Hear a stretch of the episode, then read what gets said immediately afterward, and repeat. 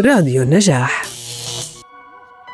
السلام عليكم ورحمة الله وبركاته أعزائنا مستمعي راديو النجاح معكم بالحلقة. دقيقة دقيقة شوي أسيل. كيف تبلش الحلقة؟ ما هو دائما الزلمة اللي لازم يبلش أول إشي ودائما الرجل هو اللي بيعمل الشغلة.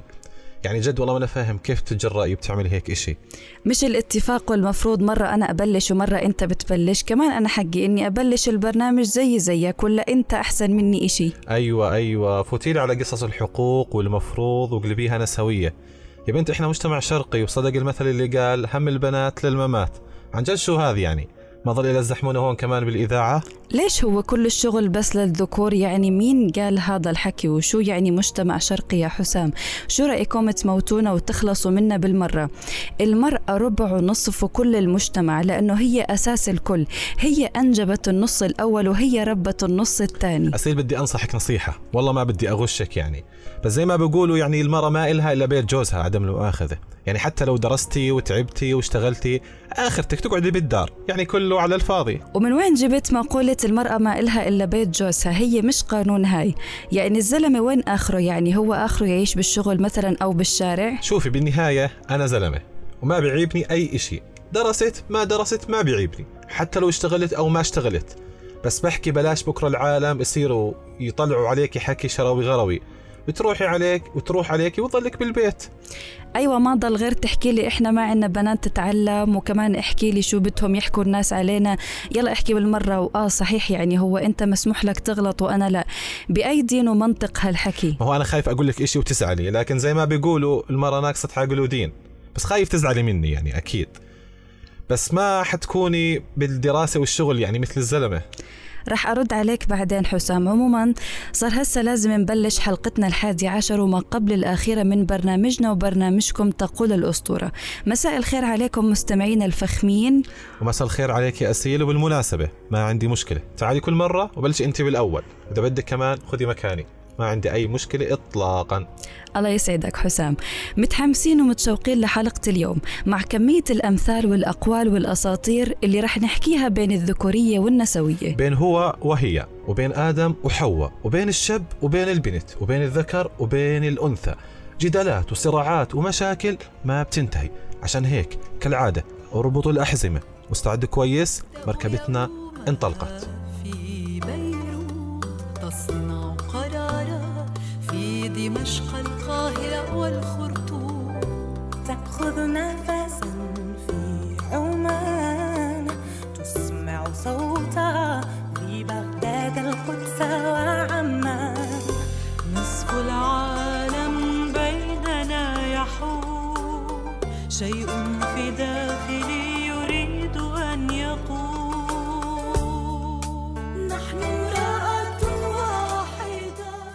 مركبة تقود الأسطورة اليوم رايحة لمكان حساس رايحة لبؤرة من الصراع والمعارك يلي بدأت وما بتنتهي بين رجال من المريخ ونساء من الزهرة. كثير بنسمع عبارة مجتمع ذكوري شرقي وكأن الذكورية بس منتشرة بالمشرق. صراع النسوي والذكورية هو موجود بكل العالم بلا استثناء لكن بدرجات مختلفة ومتفاوتة من دولة لدولة. يا ترى شو بتحكي أسطورتنا اليوم؟ أعزائنا المستمعين أسطورة اليوم بتحكي هم البنات للممات وبتحكي اكسر البنت ضلع بطلع لها 24 أسطورتنا اليوم بتقول كمان المرأة ما إلها إلا بيت جوزها. وبتقول إحنا ما عندنا بنات تطلع وتتعلم شو بدهم يحكوا عنا الناس؟ ما هي المرأة ناقصة عقل وناقصة دين. وبتحكي كمان الرجل ما بيعيبه إشي وإحنا مجتمع شرقي وما بيصير وعيب وعيب وعيب. يبدو إنه يا أسيل اسطورتي اليوم عندها أشياء كثيرة رح تقولها. عشان هيك لازم نبلش نقاش بموضوع اليوم. كثير بنسمع بمصطلح الذكورية. يا ترى شو معناه حسام بنقدر نبسط معنى الذكورية بإنها توجه عام على شكل سلوكيات وأفكار وممكن تكون على شكل قوانين وتفسيرات بتسيطر على عقود الأفراد والمجتمع. بالإضافة لهيك أسيل هالتفسيرات والأفكار بتأكد ضرورة هيمنة الرجل على المرأة وشرعنه تسلطه بكل المجالات على أساس الإيمان بفوقية الرجل. طبعا مصطلح الذكورية يستخدم عادة للإشارة إلى الرجال الكارهين للنساء وكارهين حقوق المرأة لصالح جنسهم. أنا بدي حكيك لا تسمع شي بيعنيك. إيدي حطها بإيدك وابقى على صوت بنات انت وأنا الضحية ومتجاهل هالقضية ضد العنف معي خليك حاول تفهم علي. لنمشي. أهلا وسهلا فيكم أعزائنا المستمعين مرة ثانية. وكالعادة زي ما بنعمل كل حلقة صار وقت السؤال التفاعلي. سألنا أصدقائنا عن موضوع الحلقة. سألناهم عن رأيهم بالصراع بين الذكورية والنسوية وحصلنا على عدد من الآراء. أول رأي كان لصديقتنا الكاتبة هيا توركو. قالت فيه منهج النسوية منهج جميل ومنصف جدا قبل أن يتخلى عن القيمة الشرعية للمرأة ولكن بعد أن تخلى ومن ثم بدأ يهاجم الإسلام ووقع هو أيضا في الزاوية المظلمة التي استخدمها منهج الذكورية من قبل. وأضافت كمان فكلاهما الآن أصبح ينادي بما لا يرضاه حقيقة الإسلام والجوهر الإسلامي. الفرق أن النسويه تحرف الإسلام عن أصله وتتهم شريعته بظلمها للمرأة أما الذكورية فتحرف الإسلام وتتلاعب بشريعته وفق ما يوافق سلطتها. وما وجود المنهج الأول إلا بسبب وجود المنهج الثاني ورافق الباطل كليهما. المشاركة الثانية كانت من صديقتنا فاطمة الزامل. فاطمة قالت بحس إنه الحرب موجودة منذ الأزل وفي ثأر. بنهاجم بعض بغض النظر عن سبب الهجوم. وكملت فاطمة لقدام راح تكتشف النسوية إن الذكورية كويسين أو العكس طبعا. وقالت بقصد بالنسوية الحركة الأصلية مش اللي بيصير حاليا لأنه لا يمت للأنوثة بصلة أو حتى النسوية نفسها. وعشان ما تفكرونا نسوية المشاركة الثالثة كانت لصديقنا محمد العمري. حكى فيها عراكهم الأساسي مع الدين بدافع ظلمهم مقارنة مع مال الفتيات في الغرب من امتيازات ظاهرية. رغد الأخرس بالمشاركة الرابعة كان رأيها عدم عدالة المجتمع وحكمه على البنت يعني نفس العمل يعاقب عليه شخص ويشكر عليه شخص والعولمة الثقافية وتأثرهم بالحياة الغربية ومعاملة الإناث عنا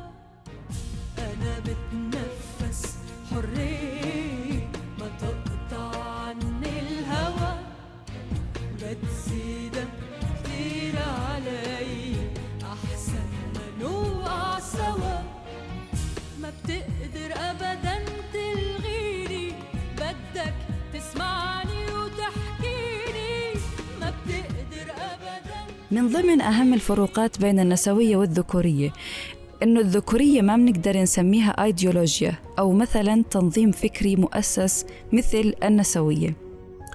أسيل بنقدر نقول إن الذكورية بشكل عام عبارة عن صورة نمطية تتوارثها الأجيال بكل مكان تقريبا يعني نفس الإشي مع بعض الاختلافات البسيطة. بتكبر الأجيال بمعظم مناطق بالعالم على فكرة هيمنة الذكور بتكبر الأجيال بمعظم المناطق بالعالم على فكرة هيمنة الذكور واستضعاف الإناث كأمر واقع ومستحق. ولو بدنا نرجع لجذور الذكورية رح نكتشف إنها موجودة بكل الحضارات وما كانت محصورة على مجتمع معين. لو فتشنا بكتابات وأقوال فلاسفة اليونان ولو اطلعنا على كتابات شخص مثل غاندي رح نلاقي مواقف بتدل على عقلية ذكورية واستعلائية وبكثير من الأحيان كانت متطرفة. هالإشي وصلنا لفكرة المركزية الذكورية. حسام إيش المقصود بالمركزية الذكورية؟ معنى المركزية أسيل مجموعة ممارسات. بتقوم على فكرة أنه لازم نأخذ بوجهة النظر الذكورية كأساس مركزي ومرجعي لرؤية الإنسان. للعالم والثقافة والتاريخ وكل إشي تقريبا. وصلت حسام هالإشي انعكس على أرض الواقع؟ بداية كان معروف وشائع أنه الذكر لازم يحصل على تعليم أعلى وأفضل من الإناث. عشان هيك اللي صار أنه معظم المواد التعليمية بالدرجة الأولى عكست وجهة النظر الذكورية. وهون في سؤال كبير ببالي. معقولة اللي وصلنا عن المرأة كان مغلوط وبيحمل وجهة النظر الذكورية؟ سؤال كبير يا حسام والإجابة عليه ممكن إنها تكون صعبة بس إشي ممكن يساعدك في سؤالك إنه معظم المواد المطبوعة من مؤلفات وكتب ومقالات مؤلفيها هم رجال. وكونه دائما كان الذكور يحصل على تعليم بشكل أفضل هذا بيفسر ليش هم دائما أصحاب الكتب والمقالات. وبفسر كمان ليش في علماء ذكور أضعاف العلماء الإناث. وحسب الادعاءات أن المركزية الذكورية انتقلت لمجال السينما والتلفزيون بأن معظم الأفلام وشخصياتها قدمت وجهة النظر الذكورية. وحتى الأفلام القليل الأنثوية حصلت على تقييم قليل مقابل الأفلام الذكورية لأن المقيمين كانوا ذكور والمركزية الذكورية كانت موجودة كمان باللوحات داخل المعارض لأنه عدد لوحات الذكور بالمعارض أكثر بكثير من لوحات الإناث القليلة أصلاً. والمركزية موجودة كمان بمجال السياسة بحسب إحصائيات عام 2011 إنه 19% من مقاعد برلمانات العالم للنساء دولة رواندا كانت الاستثناء الوحيد بعام 2008 كان 56% من مقاعد البرلمان الرواندي للنساء. توازن الحياة أنت. رقيها إذا ارتقيت وجود عالم جميل رسالة لها أتيت فراشة بكل فخر بالورد بالندى التقيت. فيا أزيان كل زين بك يزين كل وقت. فراشة بكل فخر أشكال المركزية كانت على شكل امتيازات للذكور بأشكال متعددة. أولها بتبلش من الصغر إنه بنشجع الذكر على الجراءة والنشاط وتحمل المسؤولية أكثر من الإناث. ودايما بنشوف الذكور إنهم أذكى وأشطر. مع إنه أرض الواقع غير. ما شاء الله دائما البنات هم الأوائل. وكمان من الأشياء المستفزة لو قرر الشاب ما يتزوج ما رح ينظروا له نظرة الاحتقار والإزدراء مثل ما بيعملوا مع البنت. أول كلمة ممكن تسمعها شكلك ناوية تعنسي. وكمان من الأشياء المستفزة الدعوات للبنات بشكل دائم. الله يستر عليك بالعريس وكأنه البنت ما في إشي لازم تفكر فيه أو يكون بحياتها إلا هالعريس. وحتى نظرة المجتمع للرجل المطلق بتختلف كثير عن نظرتهم للمرأة المطلقة. الرجل بيقدر يتزوج ويأسس حياة ثانية على خلاف المرأة اللي رح ينحكم عليها بالإعدام المجتمعي في حال الطلاق. وامتياز ثاني للذكور إنه مش مجبور يغير اسمه عند الزواج مثل ما هو مطلوب من المرأة في كثير من المجتمعات. بالإضافة إنه الرجل كل حقوقه السياسية والاجتماعية متوفرة. عكس المرأة. حق مثل العمل مهضوم كثير عند المرأة. عشان هيك نسب البطالة بين الإناث كبيرة جدا. منظمة العمل الدولية بتقول إنه الرجال بتحكموا ب 99% من الممتلكات و90% من الدخل. وبحسب إحصائية منظمة العمل الدولية إنه الرجال بيقوموا ب 33% فقط و90% من الجرائم بيرتكبوها الرجال. حتى بالنسبة للشغل وفي حال لقت شغل ما رح تكون بعيدة عن جرائم الاغتصاب والتحرش وكمان احتمال تعرض الرجل للعنف إشي ما بنذكر أمام المرأة. مثلا بحسب آخر إحصائية للجنة الوطنية لشؤون المرأة إنه 75% من الفتيات تعرضن للتحرش في حياتهن. رح نختم بأشد الامتيازات اللي كانت موجودة وكانت بالجاهلية عند العرب. كان مولد أي أنثى هو مشروع. لجلب العار.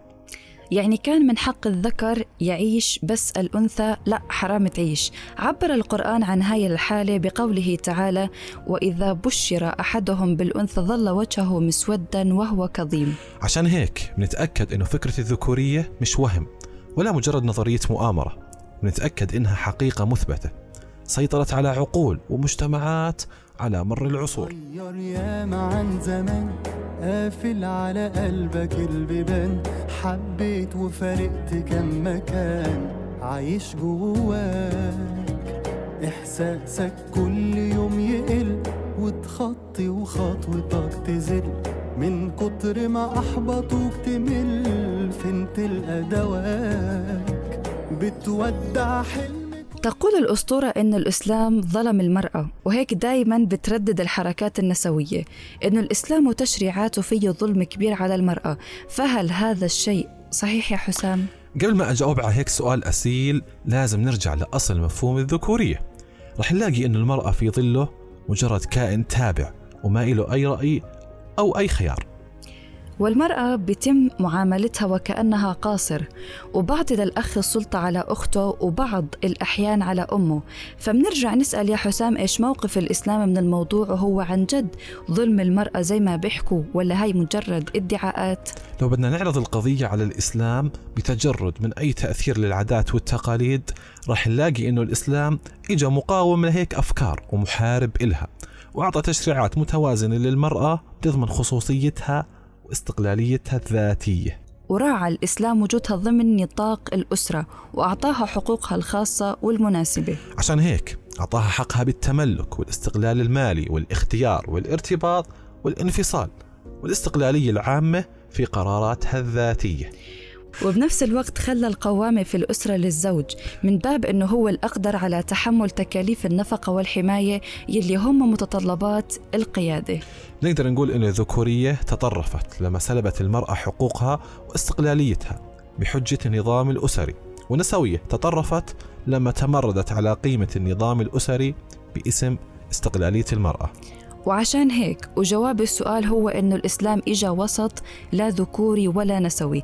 إجت تشريعاته متوازنة بتراعي إنسانية المرأة وبتحفظ قيمة الأسرة. رح ننتقل للجانب الثاني من الحلقة. رح نروح للجانب النسوية. نشوف شو هي ومتى بلشت كلمة النسوية دائما بين مؤيد ومعارض ودائما بتعمل جدل ومشاكل كثير. تعرفي أسيل وقبل ما نبلش نقاش عن النسوية عجبني رأي لأحد المفكرين بيقول في الذكورية والنسوية وجهين لعملة واحدة وكلاهما مرض ينخر بالمجتمع.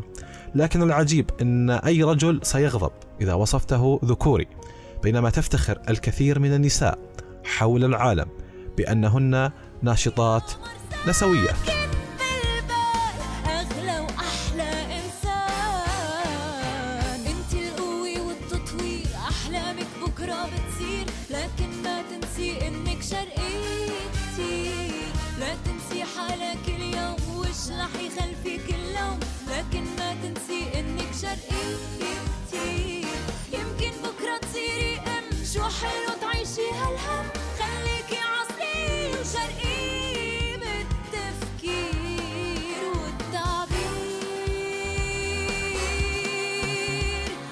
أعزائنا المستمعين كثير نتناقل كلمة النسوية.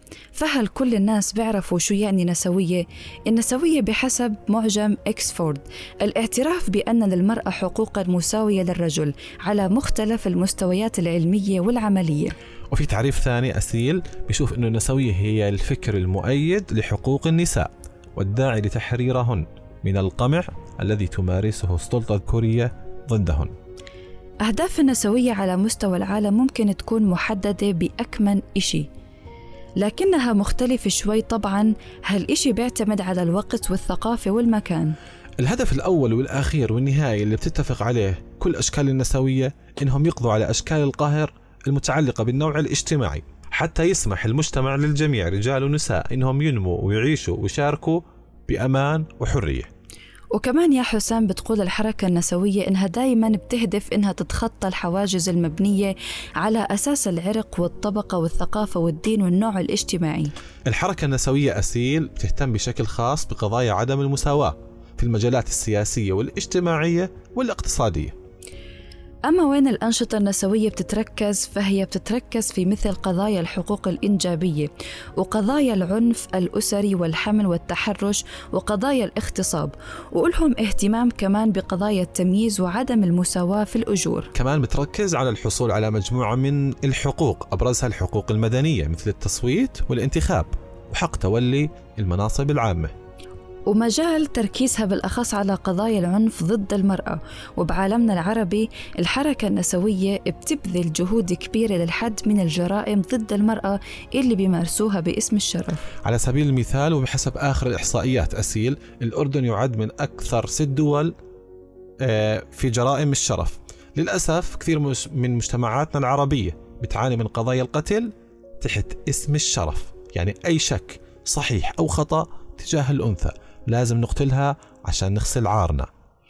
لأنه بحسب اعتقادهم ما بصير هذا شرف العيلة بينما الرجل مسموح له يعمل السبعة وذمتها لأنه زي ما بتقول الأسطورة الزلمة ما بيعيبه إشي.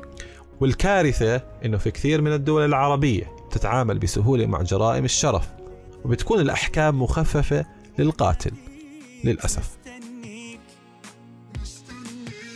أنا مليت تسويفي ومن بكرة لبكرة وكم كشكول خلصت ولا أنجزت فكرة. ولي آمال بحكيها تعال اطلع وحاكيك مستنيك مستنيك على نار الأمل يا أنا من عمق ذاتي. مستنيك متى تطلع إلى الكون وتنور حياتي. مستنيك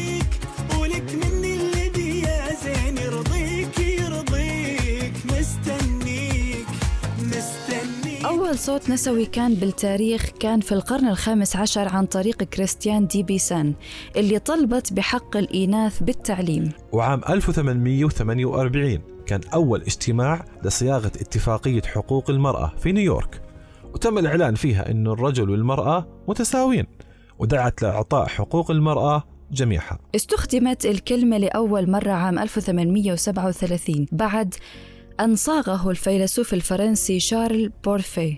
أما في عالمنا العربي فكانت أول نسوية هي الصحفية والكاتبة السورية هند نوفل. هند من مواليد عام 1860 وكان إلها جهود كبيرة بالحركة النسوية وإجا وراءها كمان المصرية هدى الشعراوي. أما من الرجال فكان أبرزهم قاسم أمين ونزار قباني. بحسب عدد من الكتاب والمفكرين أنه الحركة النسوية تطرفت تطرف كبير. لأنها بطلت تركز على الحصول على حقوق المرأة بقدر التمركز حول المرأة والمناداة بشكل دائم بإقصاء الرجل وتصورها أنها دائما بحالة صراع معه. فاصل موسيقي.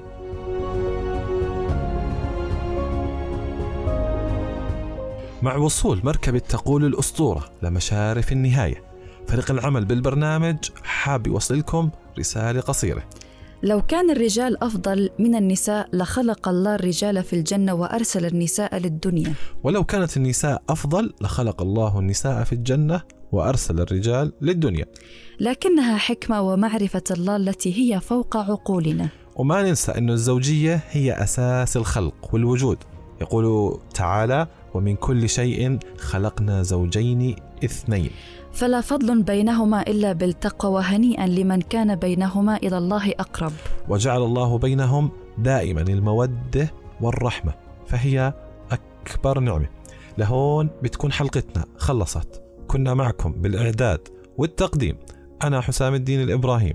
وأنا أسيل ملحم وأكيد ما مننسى المبدع أسامة صمادي بالهندسة الإذاعية. في أمان الله وحفظه.